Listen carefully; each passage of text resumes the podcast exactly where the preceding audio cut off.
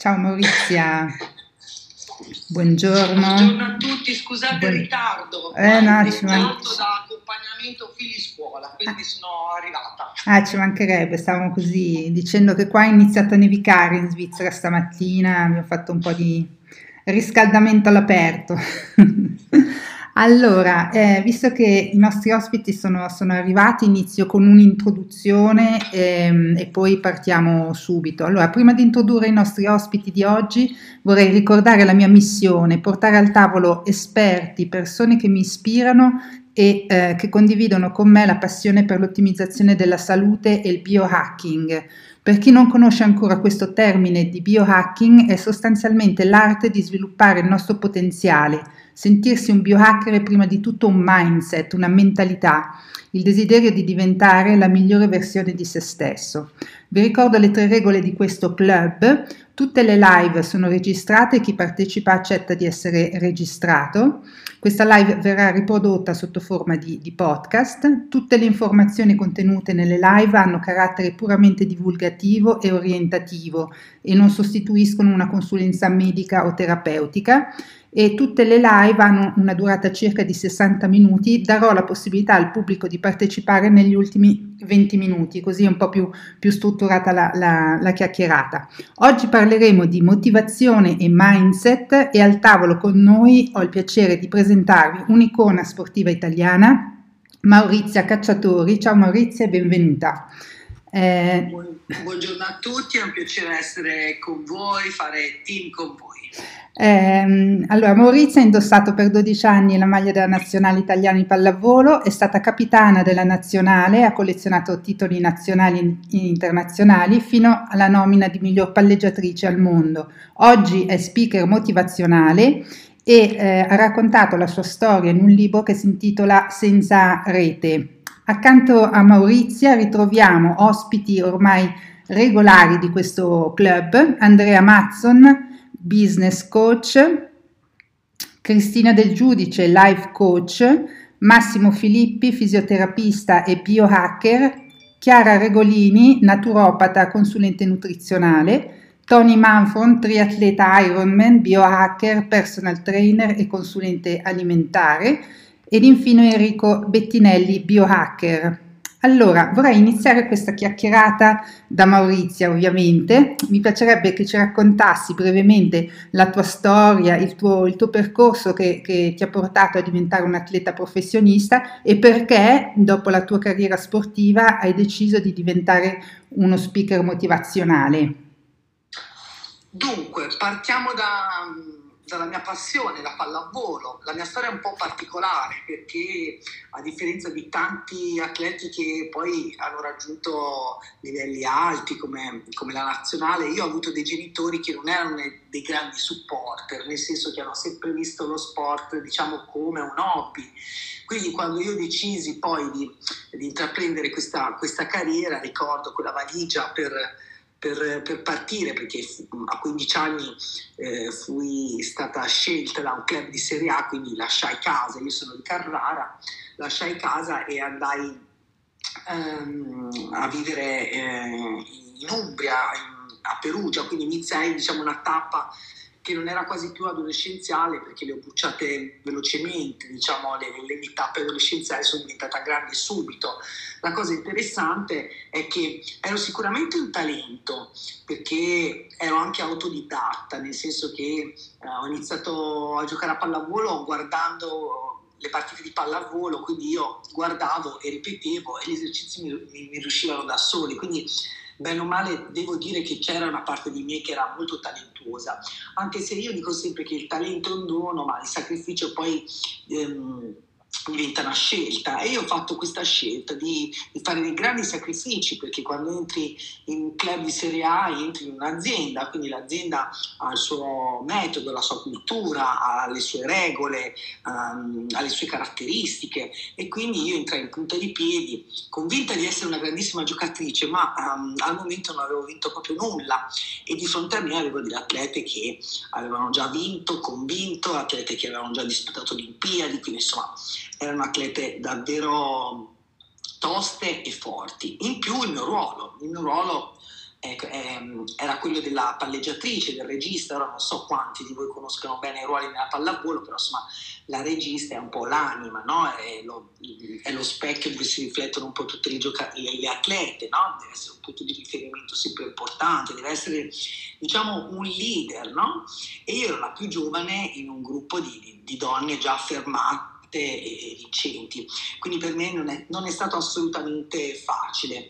La cosa che ho allenato di più e secondo me è stato il valore aggiunto e, ehm, e che io guardo con grande rispetto, uh, nonostante le varie coppe, i vari premi e tutto quello che ho vinto nella mia carriera, è il fatto di aver allenato le famosissime soft skill, no? quindi la, la, capacità di mettermi in gioco, di avere carattere, di non tirarmi indietro, di, di essere un buon punto di riferimento e, e comunque di saper ascoltare e non sentire perché c'è grande differenza no? io quando sento la nozione mi entra e mi esce quando ascolto invece do e presto attenzione e il fatto appunto di essere empatica. Io ho cambiato, eh, ho fatto 22 traslochi nella mia carriera, che non sono pochi, e, e, questa la dice lunga perché ho cambiato un sacco di squadre, ho giocato nel nord Italia, sud Italia, ho giocato all'estero, ero sempre comunque in, in giro per il mondo perché con la nazionale, i vari tornei internazionali eri sempre comunque all'estero.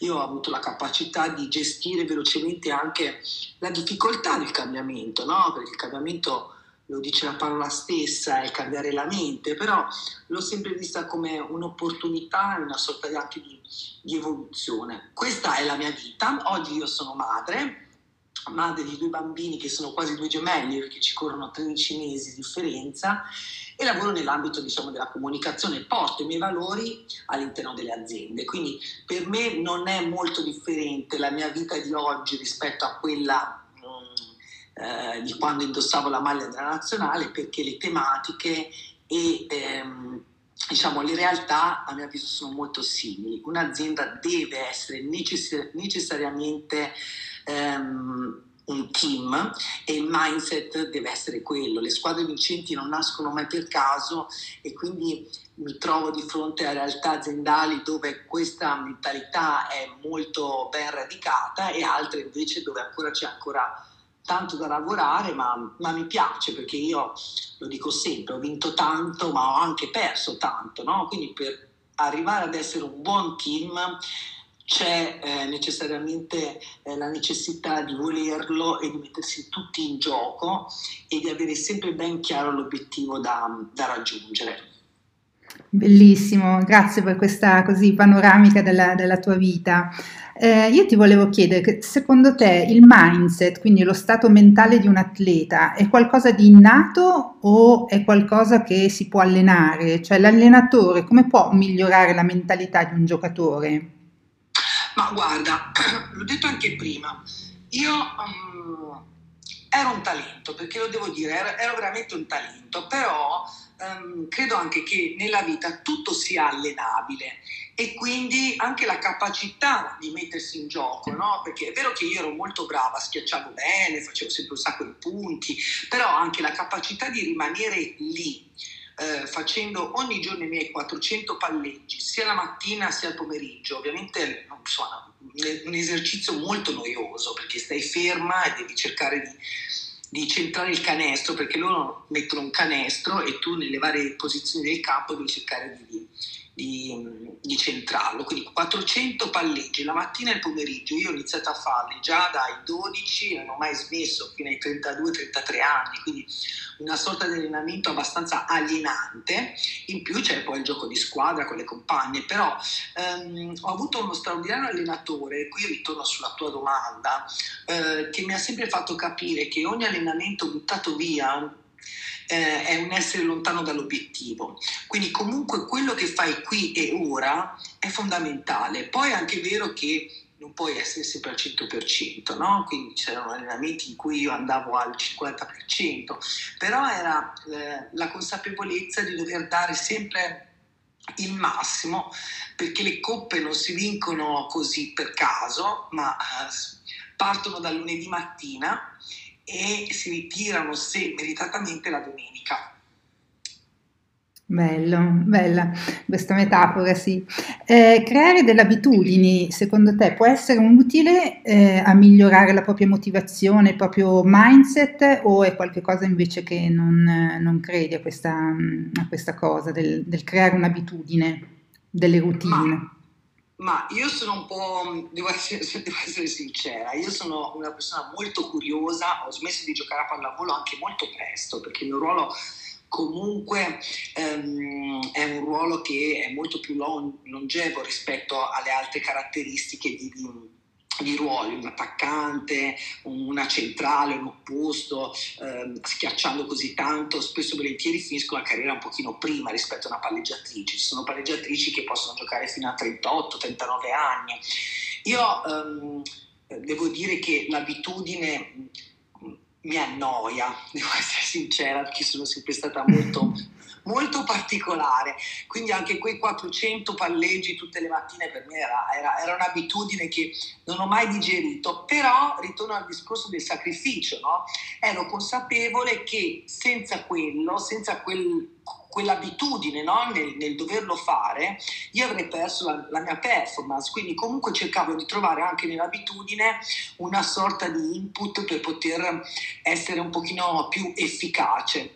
E devo dire che eh, non è stato facile, avrei voluto fare altri esercizi, però quello era, a noi dicevano il pane quotidiano, no? Questo è il pane quotidiano, quindi ogni giorno le palleggiatrici devono fare questo e ogni giorno per più di 16 anni, diciamo, ho fatto mattina e pomeriggio da ogni lunedì fino a, al sabato, la domenica no perché c'era la partita, la mia, diciamo, la mia lezione di questi 800 palleggi fatti in continuazione. Tante volte avrei voluto prendere e andarmene via e eh, tante volte mi sono anche ribellata perché poi comunque ero anche tanto giovane, è normale, però non mi sono mai... Eh, nel senso non mi sono mai tirata indietro, questa è stata una cosa importante. Ed è particolarmente strana perché io oggi sono madre e penso a, a mia figlia, no? e, e pensarla che ogni giorno fa 800 palleggi, tutti i sacrosanti giorni senza dire mai nulla e, e con grande rispetto, insomma faccio un po' fatica a vederla oggi, no? Però ecco, io sapevo che quella era la strada, le strade facili non portano lontano, quindi comunque il percorso doveva essere un po' tortuoso, doveva essere in grado di, di saperlo gestire in momenti straordinari, ma anche in quelli, ma anche in quelli difficili, complicati.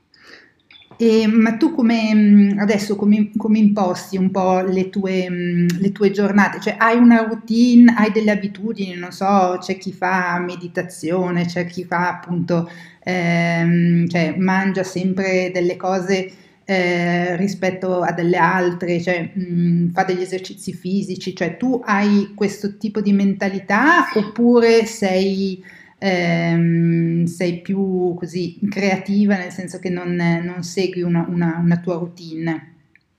Ma devo dire che questa è una cosa anche buffa. Um, dopo tanti anni vissuti in club e nazionale, dove comunque hai sempre un'alimentazione um, bilanciata, controllata, equilibrata, um, io ho sempre pensato che quando avrei smesso mi sarei buttata la pazza gioia, no? Nel senso che noi andavamo sempre con la, la, pasta, con un condimento non troppo pesante, la famosa bresaola, il petto di pollo con le verdure bollite, insomma io questo ne ho mangiato per anni, per anni. E mi ricordo che ho sempre detto, quando smetterò inizierò a mangiare le lasagne, la Nutella e tutte le cose che, cioè tutte le cose che ovviamente non che non si potessero mangiare, perché io comunque... Eh, ovviamente quando potevo lo facevo, eh, non è che dovevamo necessariamente, però è logico che se vuoi fare una partita di alto livello non ti puoi mangiare due piatti di lasagne prima di una finale di Champions League, quindi tutto questo entra anche proprio nel tuo mindset alimentare, no? E quando io ho smesso mi immaginavo, ecco, una cucina completamente più folle e invece ho, ho, continuato con quella mentalità, nel senso mi nutro bene, certo avendo dei bambini ehm, sono un pochino più creativa perché finalmente vivo la cucina, prima non la vivevo perché viaggiando stanno spesso in albergo e quindi non, non stando mai a casa, anche il discorso della cucina era più un qualcosa che mi veniva proposta. E eh, mi piace molto variare, sono una persona che Uh, dal punto di vista fisico cerca di, di mantenersi in forma, ma um, seguendo i miei figli perché lavoro tantissimo e, e quindi um, non ho tanto tempo anche per, per, per, fare attività fisica. Prima di che nascessero i bambini facevo tanta, tanto, io, tanto yoga, ora purtroppo non posso, anche se so che ho tanti amici che riescono a fare yoga con bambini in casa, ma io non riesco perché siccome sento che si picchiano mentre io sto provando almeno a, a, a fare qualche qualche meditazione non riesco perché cioè, dopo due minuti devo scendere e, e dividerli da, da, ferocissime risse. Quindi detto questo, la mia attività è seguire i miei figli che adesso stanno facendo triathlon, che è, un, che è uno sport eh, straordinario che io conoscevo veramente poco e che mi dà la possibilità di tenerli all'aperto e di fare diverse differenti discipline e quindi le, le, seguo, vado magari correndo insieme a loro oppure li accompagno con la, con la bicicletta, ecco non faccio più la vita che, che facevo prima ovviamente. Fantastico, poi dopo magari eh, Tony ci racconterà perché lui è un, è un atleta, un triatleta, quindi eh, porterà la eh, sua... Allora io gli farò, gli farò un milione di domande, perché qui siamo diventati tutti grandissimi appassionati di triathlon. Ah, bene, bene, bene. Io allora mh, vorrei mh, così eh, cogliere l'occasione per coinvolgere appunto i nostri ospiti al tavolo e inizierei con Andrea Mazzon che è business coach. Ciao Andrea. E, mh, vorrei chiederti... Ciao, eh, ciao. Eh, vorrei chiederti di spiegare la differenza tra un mindset statico, quelli che appunto gli americani chiamano mix mindset, fixed mindset, e un mindset invece dinamico, il famoso grow mindset, e come una routine dinamica lavora sul, sul mindset. Visto che tu sei appunto addentro in, queste, in questa filosofia ehm, portata anche da, da Carol Dweck. Sì, diciamo che ho, ho, abbracciato un po' questa filosofia per eh, motivi soprattutto professionali, insomma nella vita eh, guido imprenditori e professionisti proprio a definire obiettivi chiari, a costruire tutte quelle strategie che possono eh, elevare la propria attività, il proprio business e migliorare anche la qualità della vita e del lavoro. Ma eh, la metafora che mi viene in mente più in questo momento è, riprendendo anche quello che ha detto prima Maurizia, è, è proprio lo sport, no? Ehm, e quindi differenza tra eh, mentalità statica o dinamica. L'obiettivo nella, nello sport, o comunque in generale in tutti i giochi di squadra, lo potrà confermare Maurizia, è, è di vincere le partite col punteggio più alto dell'avversario però non è spesso utile concentrarsi sulla singola partita perché se si fanno i campionati insomma, eh, che durano un anno un metodo efficace potrebbe essere ragionare sul lungo periodo e quindi costruire in qualche modo un sistema di obiettivi e abitudini in questo caso possono essere gli allenamenti insomma, svolti in maniera più o meno efficiente che sostengano durante il percorso per appunto migliorare ogni giorno. E, e quello che ho capito no, col tempo, anche dalla, dalla, mia attività proprio professionale, è che eh, motivazione e mindset, dal mio punto di vista la motivazione è un ingrediente del mindset, perché da sola non basta. È un po' come mettere a paragone un singolo obiettivo o una singola partita con un sistema di abitudini o appunto un campionato che genera continuamente degli obiettivi. Ecco, secondo me si dovrebbe puntare a creare sistemi di abitudini piuttosto che eh, sui singoli obiettivi. E, e, questo significa cambiare mindset, cioè provare piacere anche nell'affrontare la vita, la vita di ogni giorno, lo sport di ogni giorno, la professione di ogni giorno, compiendo quelle piccole azioni che, che ci fanno arrivare a, eh, ai, ai, grandi obiettivi. Eh, differenza tra mindset statico e dinamico, riprendendo un po' le, gli spunti della, della Dweck, che è questa psicologa americana, che ha scritto questo libro molto bello, Mindset, cambiare forma mentis per raggiungere il successo, eh, appunto divide queste due tipologie. Allora, il fixed mindset è una caratteristica di quelle persone che reagiscono eh, passivamente agli stimoli esterni e quindi eh, se pensi di non farcela non ce la farai. eh, il fallimento diciamo, o il giudizio degli altri sono la conferma che è andato tutto come secondo le nostre aspettative, quindi non c'è possibilità di successo o di vittoria. L'unica strada appunto è ehm, per migliorare le cose, se davvero vuoi migliorare, eh, aspirare a un qualcosa di diverso. Il mindset uh, growth è invece una mentalità dinamica, come lo definisce la DUE, che stimola le persone a fare di più, a migliorare l'efficacia, l'efficienza, a trasformare i fallimenti in successi e quindi tutto, eh, tutto è in, una, in, un ciclo virtuoso che eh, è fatto appunto di, di, cose che possono anche non andare bene e eh, gli errori diventano appunto un punto di partenza per migliorarsi e anche ribaltare il risultato. E, ehm, instaurare secondo me delle abitudini o creare dei sistemi di abitudini, delle routine, come le chiamate dinamiche, appunto riprendendo mindset dinamico, eh, riusciamo appunto a creare quelle azioni quotidiane che poi durano nel tempo, che ci fanno proprio affrontare la vita, la professione, lo sport con una mentalità eh, completamente diversa e orientata alla crescita. Benissimo, sì, bello. Ehm, e secondo te il benessere fisico, quindi il mindset e una sana alimentazione possono influenzare la nostra motivazione, il nostro stato d'animo o sono cose che vanno per conto loro?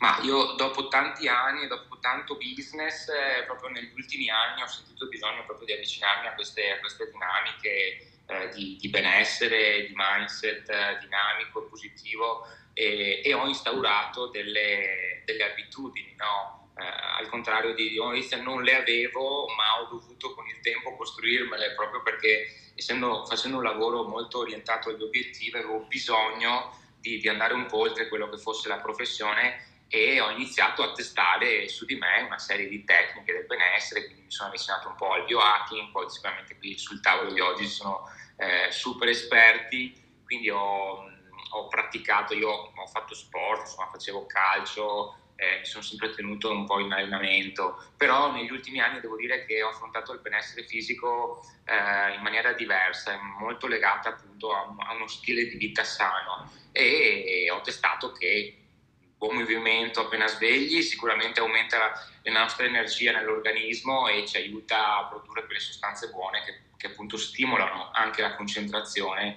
e il buon umore. Quindi eh, ho trovato un'energia praticando il buon movimento il mattino che poi eh, mi rimane durante tutto il giorno. E sicuramente, come dici tu, suggerisci una sana nutrizione è, è fondamentale, è l'altro, l'altro pilastro ecco, del benessere dal mio punto di vista. Ciò che mangiamo eh, alimenta in maniera positiva o, o negativa le nostre cellule e quindi noi essendo fatti di, di quello che siamo e di quello che introduciamo nel nostro corpo, chiaramente possiamo eh, aumentare o diminuire le nostre energie fisiche e mentali. E poi appunto mh, attuare tutta una serie di attività legate più al mindset, quindi alla sfera eh, cognitiva se vogliamo, la meditazione, la scrittura, la visualizzazione, Ecco, queste sono attività che mi hanno dato molto beneficio e che mi fanno eh, stare sul pezzo, mantenere la rotta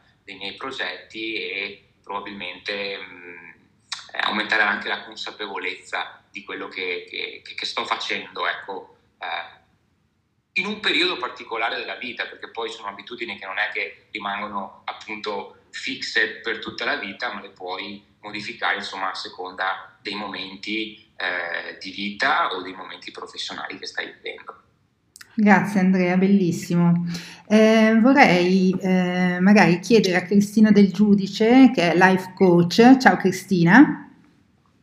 Eh, come affronti il tema del, del mindset e della motivazione con, con, i tuoi clienti? Cioè hai delle tecniche, gli, gli fai vivere appunto un percorso o appunto eh, raccontaci un po' mh, come questo tema entra un po' nel, nel tuo lavoro. Sì, beh, il, il, mindset e motivazione eh, per me cioè, è molto collegato um, sempre ai valori interni.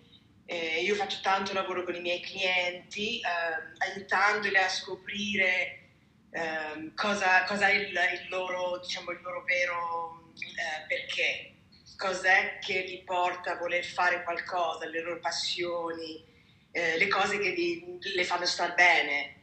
Eh, e questi sono tutti i valori interni che quando, diciamo, quando riusciamo a esprimerli ci sentiamo veramente eh, bene, pieni di vita. Eh, c'è la parola in inglese fulfillment, che non, non, so come si traduce in italiano, eh, che proprio questo porta a, a, sentirci proprio la vita piena. E questo lavoro sui valori aiuta a trovare la motivazione per voler fare eh, qualcosa, sia lavoro, eh, qualcosa eh, sportivo. Eh, eh, sì, tanto lavoro su, su, questo, veramente è una cosa molto profonda che è anche collegato a, diciamo, all'intuito, è, è tutto collegato.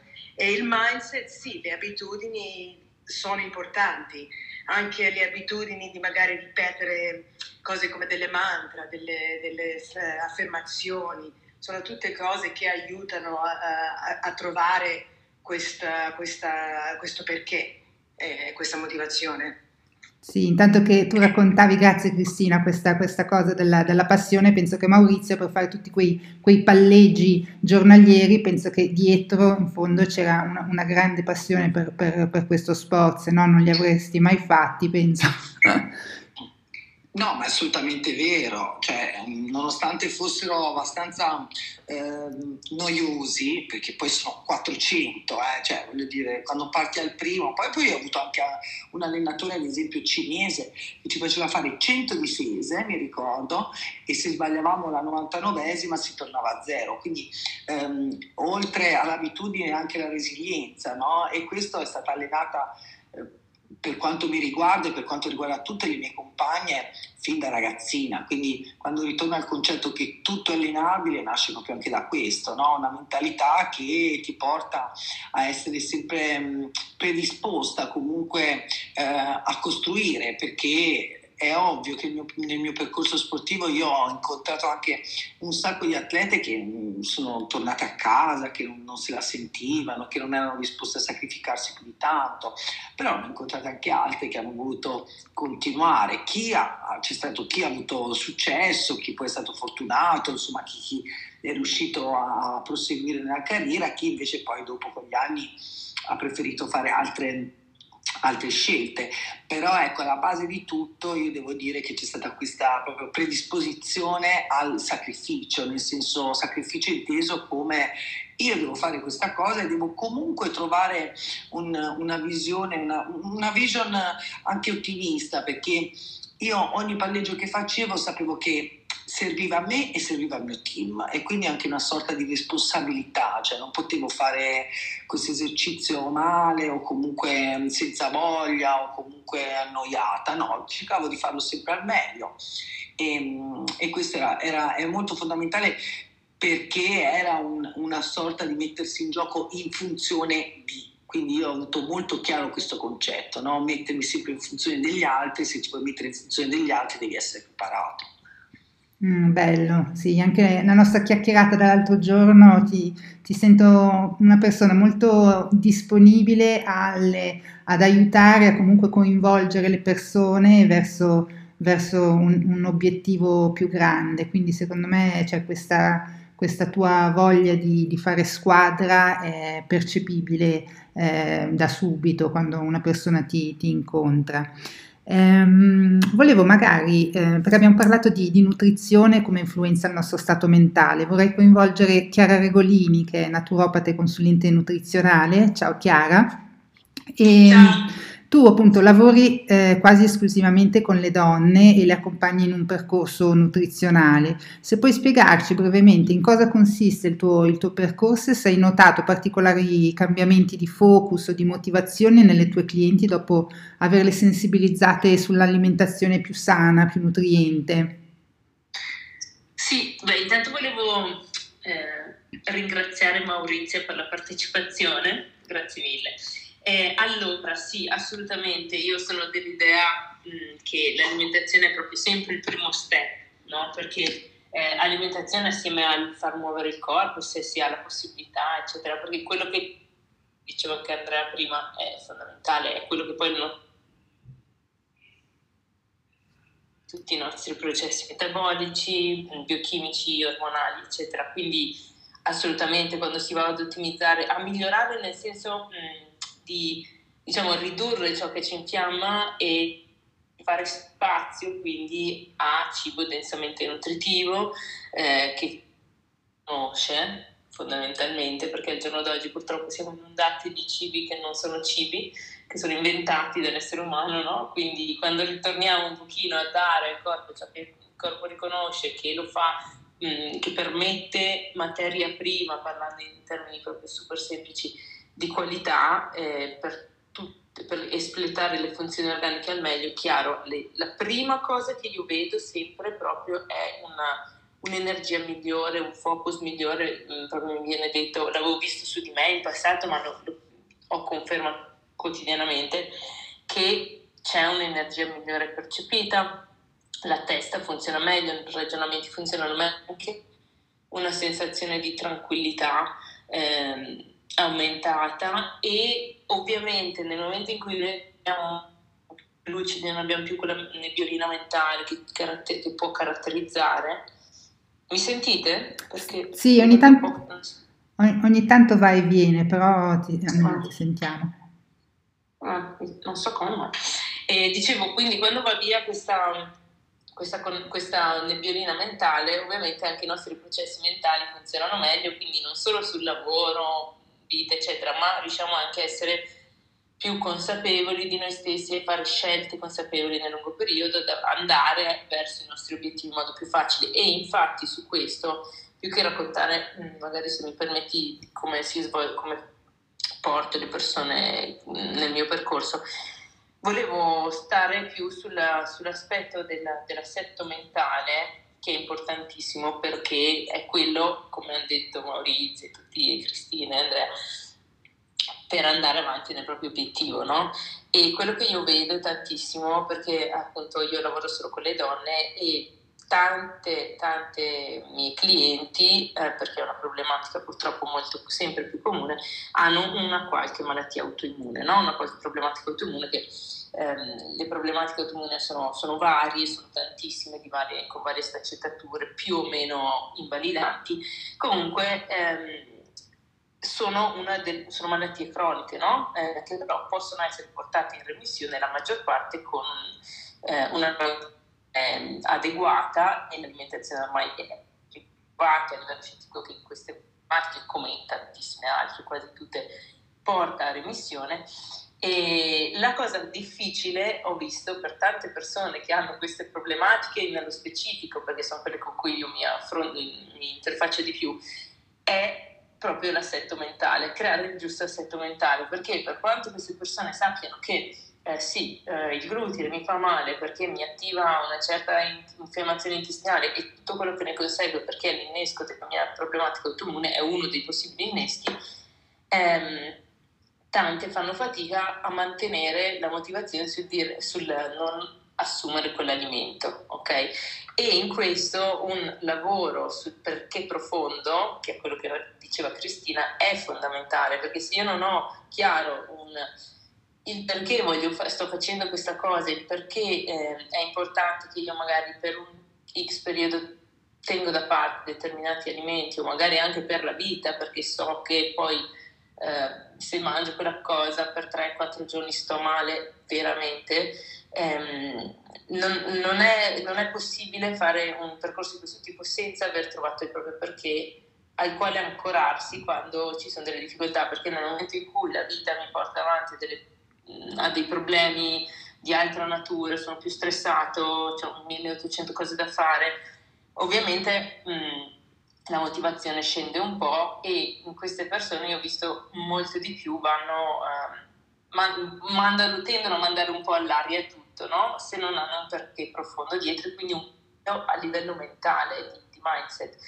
E, infatti io nel mio percorso per esempio c'è proprio una lezione di Cristina su questo e, e io consiglio sempre di fare un certo tipo di lavoro con qualcuno che sappia eh, come aiutare a modificare, a, a creare un, un mindset, no? che poi serve sì per quel serve per, per vita, per tutti gli obiettivi che si vogliono raggiungere, però in tante condizioni di salute se non, se non c'è quella, quella, parte lì è difficilissimo, si, si, si, rimane sempre con un freno a mano tirato, si rimane sempre nella condizione. E la stessa cosa presumo nello sport, ovviamente, come diceva Maurizio.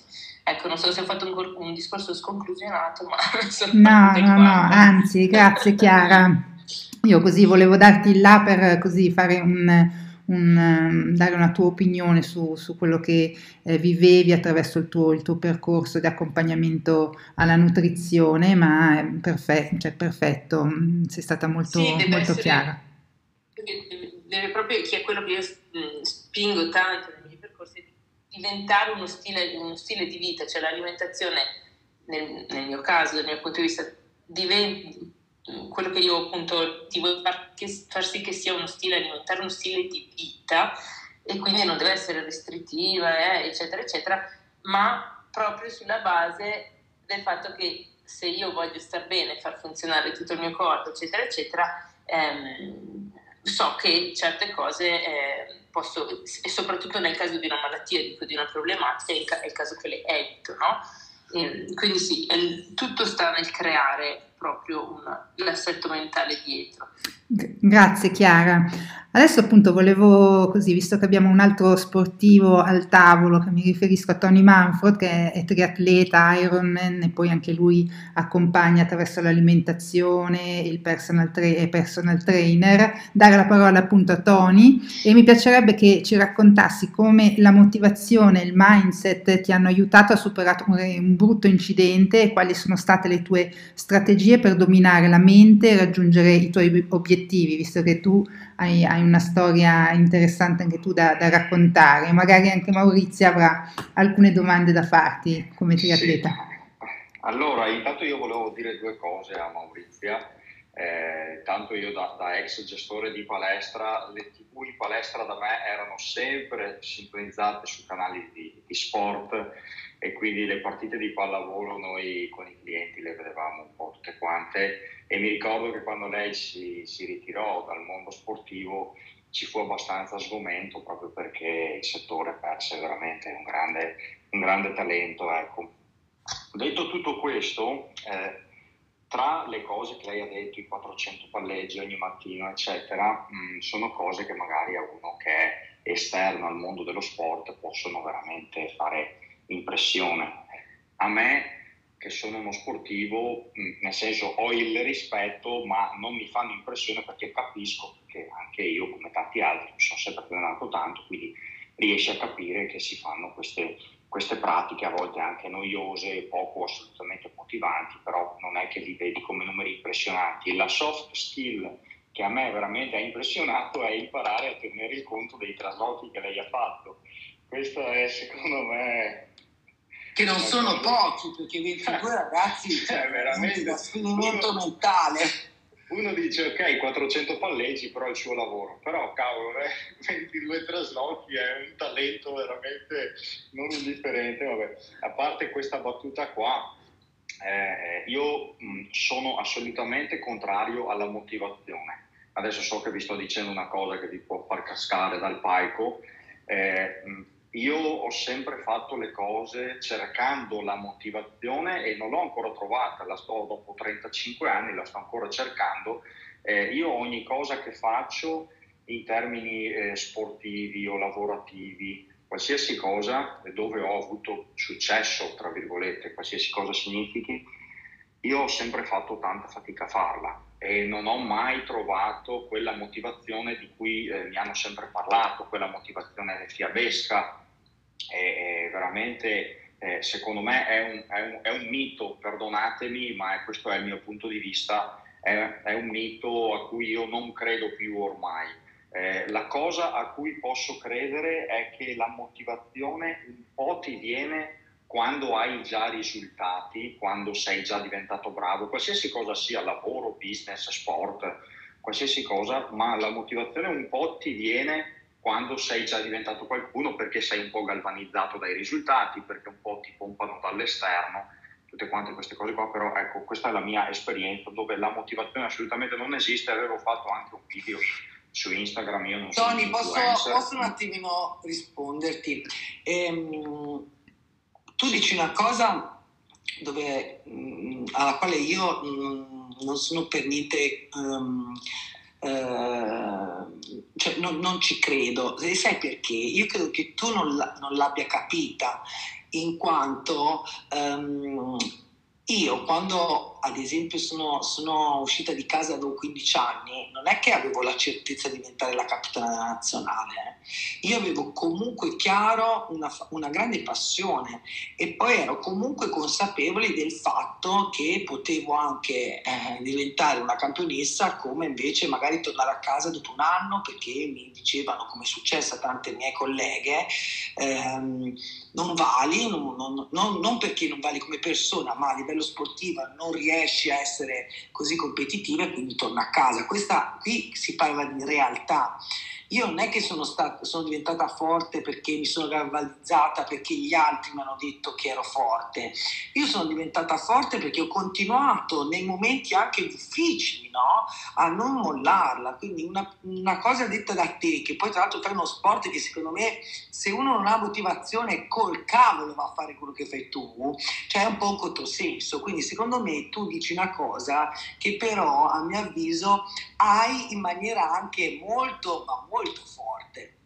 Ma un provocatore, è un provocatore Tony, eh, secondo me. Allora, però. sì, eh, io adesso Vanessa mi sta conoscendo, sono un grande provocatore. Eh, ti posso assicurare, Mauri, che io stavo parlando di me stesso e no, non stavo parlando riferito a te. Eh, stavo parlando ad esperienze di vita mie personali dove mi hanno sempre parlato di questa motivazione, dove per qualche motivo eh, strano tu sei ehm, portato a fare le cose, c'è come una forza esterna che ti fa fare le cose, la cosiddetta motivazione. Questo era proprio il riferimento, dove la forza la tiri fuori da dentro di te. Secondo me bisogna sì. avere una fede grandissima. Infatti tu hai detto, cavolo, io sono uscita di casa a 15 anni, io mica lo sapevo. Allora stai parlando con uno che si è fratturato la schiena e si è promesso di fare un Ironman partendo da zero in tutti e tre gli sport, perché io arrivavo dal mondo de- della pesistica in palestra. Quindi figurati se io sul letto di un, di un, ospedale potevo avere la certezza che avrei preso la medaglia dell'Ironman. Quindi io ti capisco perfettamente, io volevo soltanto sfatare il mito per chi ci sta ascoltando, probabilmente stiamo anche dicendo la stessa cosa io e te, eh, dove effettivamente la motivazione, come viene spesso dipinta, in realtà è una cosa che non esiste.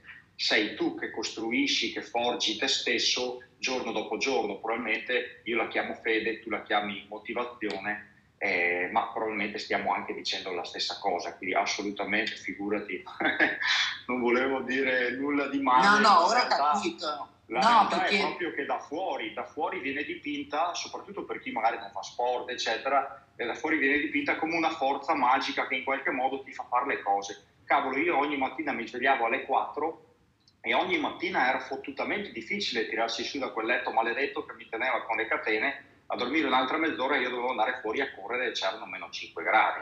Quindi là la motivazione io veramente ancora la sto cercando, che mi tirasse su dal letto non l'ho mai vista.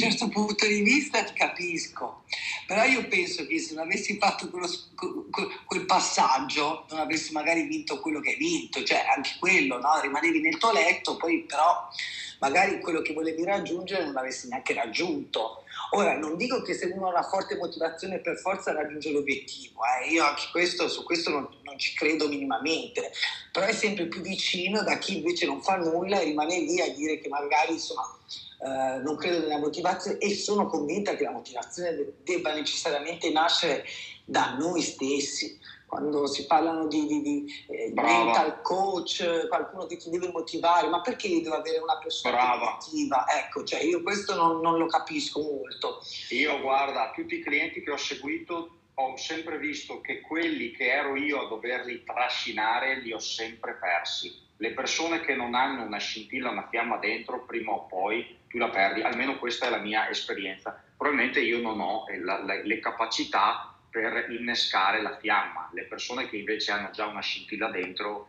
le riesci a portare alle stelle. Eh, poi non so.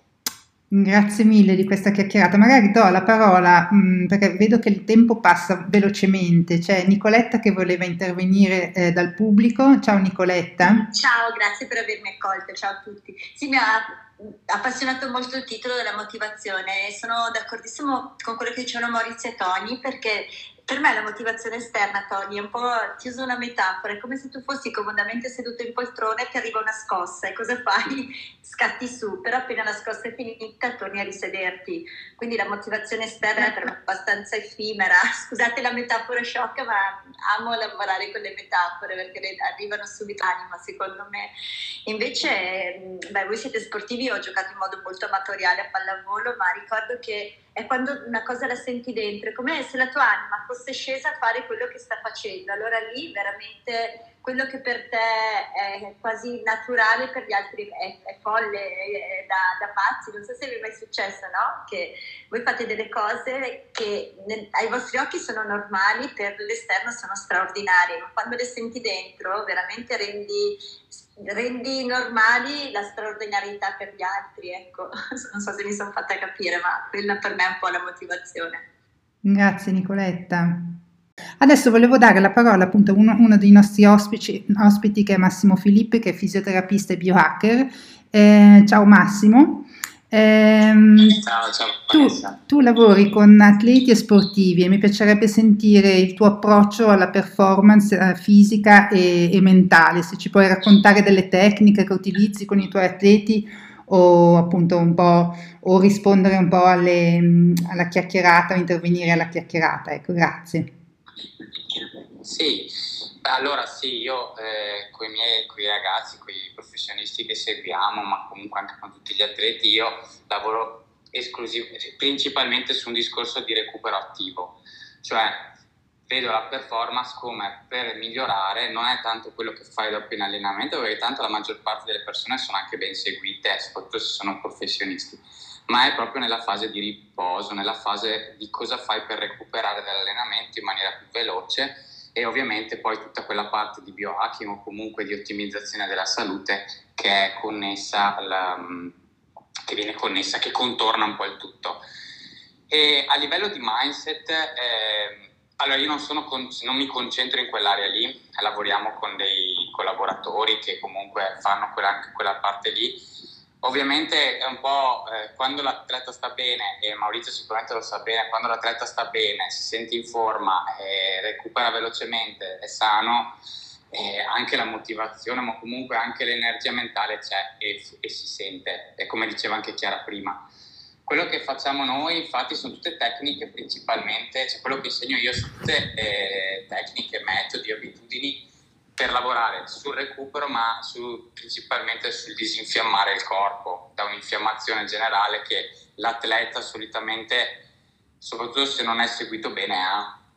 Eh, perché le, lo sport, l'attività fisica infiamma, c'è da fare, quindi se non vai a fare un lavoro di ripristino, ovviamente questo continua a degenerare e, e dopo un po' quello che questa infiammazione prende anche... Eh, prende anche ovviamente la, la, parte cognitiva, la parte cerebrale, quindi la risenti anche a livello di motivazione. Quello che facciamo noi, beh, allora ne abbiamo già parlato nelle altre dirette, io sono un gran fan, grandissimo fan del metodo Wim Hof, quindi quello che è la respirazione, la, la crioterapia, eh, come, come uno strumento di disinfiammazione completa. Lavoriamo ovviamente sull'alimentazione, ma qui con un, un gruppo di professionisti su un'alimentazione di precisione, quindi cerchiamo di personalizzarla sul cliente e lavoro tanto con gli autotrattamenti, quindi con imparare le persone a, a curare, tra virgolette, curarsi da solo, nel senso imparare a sciogliere le principali tensioni del corpo, migliorare, le, migliorare proprio la loro elasticità.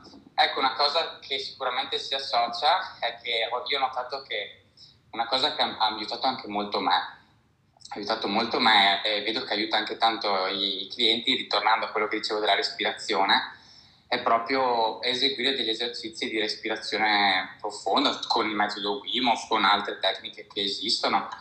E questo gli aiuta molto abbassando ovviamente anche le, tutti quelli che è il cortisolo, le, gli ormoni comunque infiammatori, gli aiuta molto anche in, ad entrare in uno stato di... Eh, uno stato di flow, diciamo, uno stato cognitivo di concentrazione che gli aiuta molto anche nella gara. Una cosa che piace, che io ogni tanto insegno ai ragazzi, che magari nessuno di voi conosce, ma perché l'ho, provata su me stesso e poi io la insegno, è quella che io chiamo la crioconcentrazione, ossia cercare di eh, concentrarsi, di entrare in, una, in, uno stato di massima attenzione, di concentrazione su se stessi mentre fai, il, mentre fai la crioterapia, quindi mentre fai la doccia fredda, fai i bagni di ghiaccio e così. Perché? Perché di solito la gente quando fa queste pratiche tende a eh, voler uscire subito, tende ad agitarsi e tutto. Invece se tu sei un atleta e sei in grado di, sotto uno stress così forte come il freddo, riuscire anche a mantenere il controllo di sé, secondo me questo ti aiuta davvero molto a rinforzare quella che è la tua, la tua resilienza mentale comunque. Non so se, lo, se, anche voi, sicuramente lo fate in automatico, ormai se applicate la crioterapia anche voi le docce fredde da tempo, però è una cosa che ho visto che nei, soprattutto chi comincia all'inizio la prende molto come sì, sto un minuto, soffro e poi esco, invece se, impa- se si impara anche a fare questa cosa è un, un plus in più, assolutamente, che ho visto che nell'atleta sportivo, nel, anche nel professionista ha servito molto e serve molto. Ecco, diciamo questo un po' è, mio, è l'ambito in cui noi lavoriamo e in cosa facciamo.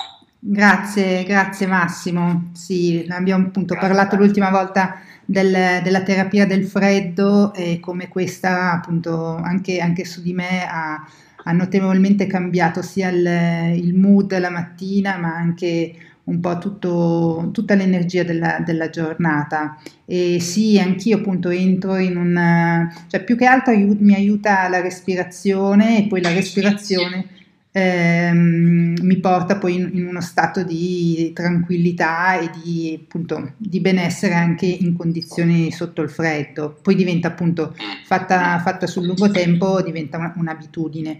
Magari visto che appunto ci stiamo avvicinando alle, alle 9 e ci manca ancora Enrico, volevo anche così coinvolgere Enrico Bettinelli che è un biohacker. Ciao Enrico. Ciao, buongiorno a tutti. E volevo appunto, so che fai per esempio anche la meditazione, una dei tuoi hacks, magari eh, se ci puoi raccontare eh, alcune tecniche che hai sperimentato come biohacker e che mh, a te hanno portato risultati sorprendenti nella, nella gestione del, della mente o del, del tuo mindset.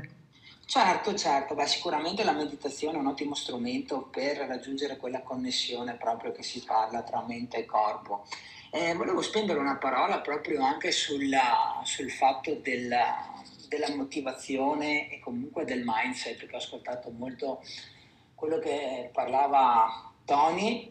E mm, io penso che per l'appunto la motivazione sia, tra virgolette, un po' un, uno stato passeggero, perché ti aiuta a sognare, ti aiuta ad avere una visione, però non è una cosa, una cosa duratura, a differenza per l'appunto del mindset che ti permette ogni singolo giorno di fare quella, quelle piccole azioni che ti portano verso un risultato. Quindi come parlava anche eh, parlavamo anche prima, eh, non si può cambiare drasticamente, ma bisogna mettere piccole abitudini all'interno del proprio stile di vita, del, all, all'interno della propria routine e creare quella mentalità del risultato che può partire per l'appunto dai piccoli risultati, eh, dai piccoli obiettivi fissati giorno dopo giorno per raggiungere quel, quel grande obiettivo. Io sono certo che quei 200 palleggi che faceva Maurizio tutti i giorni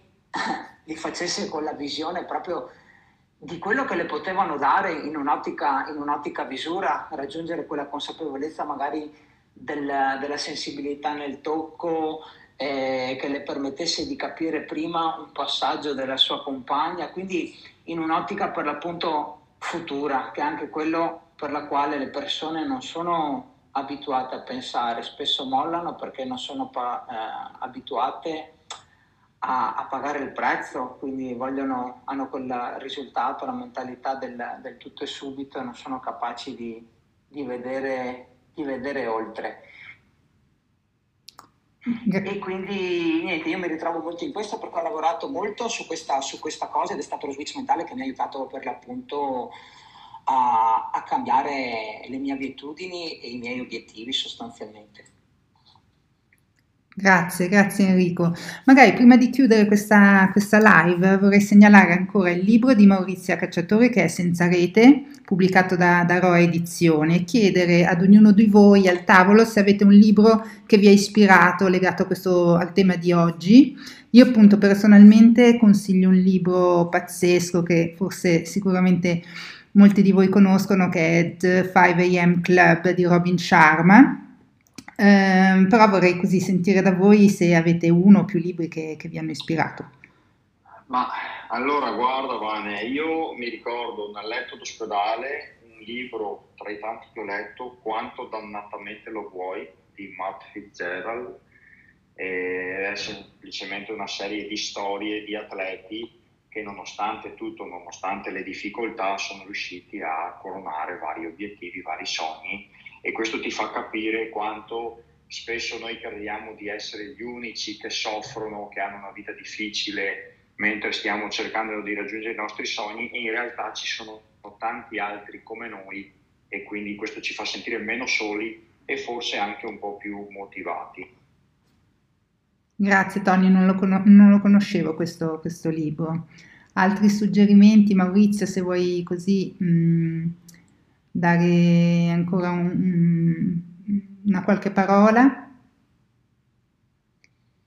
Ma io, io, leggo tutte cose particolari, tutti, libri in spagnolo, quindi eh, leggete il libro che, che, che, vi, che vi dà più interesse, nel quale vi sentite in questo momento più, più vicini. Io spazio, spazio molto, soprattutto durante questa pandemia, nel senso che ho letto veramente tanto di tutto di più, di cose che magari mai avrei, mai avrei immaginato di, di, leggere. Quindi eh, consigliare un libro specifico non saprei, dipende da come siete voi, in che momento vi sentite e, e, e divertitevi. Grazie, grazie Maurizia. Allora, magari ehm, così mh, mm, vorrei chiudere e vorrei così mh, mm, annunciare anche la prossima live che sarà venerdì prossimo, il 26 marzo, sempre alle 8 di mattina. Lo special guest sarà la dottoressa Vanda Rizza, nutrizionista funzionale, e tratteremo con lei il tema della flessibilità metabolica, un argomento anche qui molto ampio, molto affascinante e cercheremo un po' di eh, anche qui fare una chiacchierata su, su questo argomento. Ringrazio ancora Maurizia tantissimo per appunto la sua generosità eh, e il tempo che ci ha messo a disposizione perché mh, so che è, è sempre molto molto occupata e sollecitata da tante persone. Ti ringrazio tantissimo per... Grazie di cuore, un saluto grande e una buona giornata a tutti voi. Grazie. Grazie. Grazie. Grazie, e grazie agli ospiti ciao, e, al, e, al, pubblico che, che, ci ha seguito oggi. Grazie, grazie tantissimo. A presto, un abbraccio a tutti. Grazie a tutti, grazie. Ciao, grazie. Ciao.